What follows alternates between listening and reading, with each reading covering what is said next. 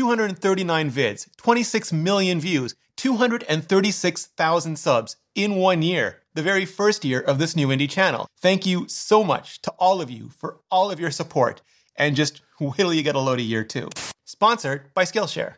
Now, yes, it's true, I'm still using an Intel Mac, an Intel 16 inch MacBook Pro to be exact, and no, it is not because I hate myself or because I just need the thermals to stay warm in winter. And it's not because of Intel's hyper cringe, hyper self destructive attack ads, which they immediately, confusingly followed up by just the worst I hate you, don't leave me for Apple's foundry business, while also admitting their 7 nanometer process is still just years away and then wanting to do away with nanometer measurements entirely, while I'm assuming Apple isn't even wasting a second on wicked side eye as they prepare to go all in on 3 nanometer or who the Hank Pym knows anymore, subatomic with Taiwan Semiconductor. And not because I don't love M1 Max, I do.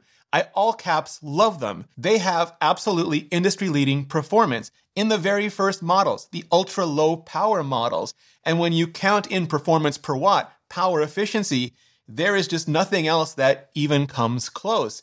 And it's not all that. It's not the battery life. It's the quality of life. Everything is just instant, like iPad instant, utterly responsive. And when you combine all that with the performance where I can render video as fast as I can render it on a much bigger Intel box, and with the battery life where I can go not just twice as long, but three times as long with the M1 as I could with any of the Intel boxes. It's legit hard to imagine what would keep me on an Intel Mac at this point. But of course, I don't have to imagine it because I still feel it. I still live with it every day. And it's like three or four things that just prevent me from making the quantum leap, the warp space leap to M1 just yet. And the first thing is display size.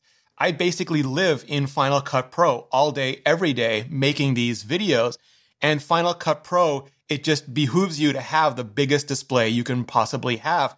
Not just so that you have the biggest view of the video you're editing, but so that you have all the space for the additional toolbars and timelines and everything that goes along with it. And 13 inches there still feels just a little bit cramped for me. So I'd much rather work on, well, I'd much rather work on an iMac, on a giant current 27 inch iMac or some theoretical future 32 inch iMac. But for a MacBook, the 16 inch is just a much better size for me. Same with the RAM. The M1 Macs currently only go to 8 gigabytes or 16 gigabytes. And thanks to unified memory, they're really, really efficient. It's not like 8 gigabytes is the new 16 gigabytes. There are still really, really hard RAM limits. And if you're doing any sort of multitasking, just heavy workload, you should absolutely still get 16 gigabytes of RAM. But I need more than that because I'm often doing multiple, multiple apps and multiple heavy workloads at the same time. And I really feel most comfortable right now with 32 gigabytes, maybe even 64 gigabytes, just to future proof as much as I possibly can. And then there's SSD size. And I know for some people that's totally not a factor. Like at all. They just get the minimum that they need for their boot volume and for their base level storage, their apps, things like that. And everything else they just hang off the back with either low cost, high volume storage or high cost, high speed storage. And I have that. I have all the hard drives. I have the USB C hard drives. I have the Thunderbolt 3 hard drives. But all other things being equal, I don't want to create that additional dependency, that additional point of failure, especially before the world started ending and hopefully after the world stops ending and I'm traveling again, I don't want to have to rely on those cords coming loose when I'm trying to work on a video. And unfortunately, the current M1 Macs top out at two terabytes, where the theoretical M1X MacBooks that'll be coming next will go to four terabytes for the 13 or 14 inch and hopefully 8 terabytes again for the 16 inch. And lastly, and probably most critical to me now, the current M1 MacBooks just don't have enough ports. They're limited to two USB 3 ports, which are hybrid USB C Thunderbolt 3 ports. And they're really, really fast. They're on board. They're in the M1 chipset, but there is still only two of them. So, for example, anytime I do a live stream, like I did back to back this Tuesday, where I did Luria Petrucci show first, and then I did Mac Break Weekly, I have to connect power, which is one port. Then luckily I have the microphone going into the camera and the camera going into a switch. So that's just one port. Otherwise I'd need two. I'd need a cable just for the microphone and just for the camera.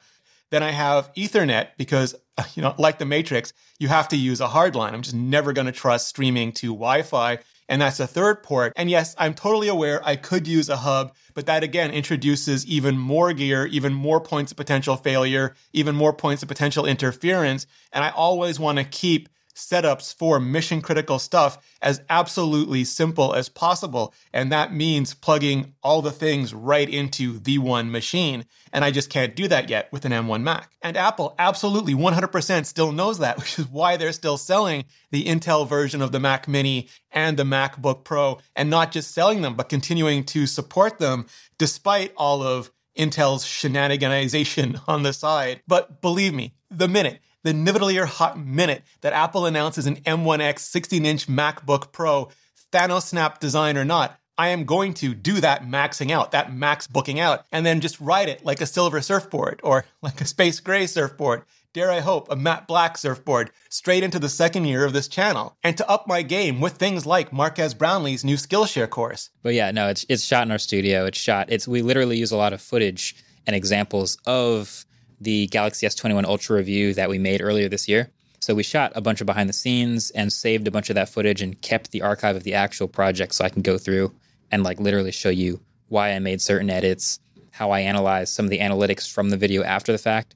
It's just kind of all there. Because that's the true power of Skillshare. It isn't just one class, even several classes. It's an online learning community that offers real membership with real meaning and with an annual subscription that's less than $10 a month. And you can learn design, illustration, photography, video, freelancing, and more with real projects to create and the support of real fellow creatives. More than 7 million of us learning with Skillshare with over 2,000 hours, 2,000 hours of classes taken already by those of you watching this channel. And to get in on this, the next 1,000 of you who click the link in the description will get a free trial of Skillshare Premium. Totally free. So act now and start learning today. And clicking on that link really helps out the channel. For more, much more Apple's upcoming Macs, hit up the playlist above. I've got everything on the MacBook Pros, iMacs, Mac Pro, everything coming up. So hit up that playlist, and I'll see you in the next video.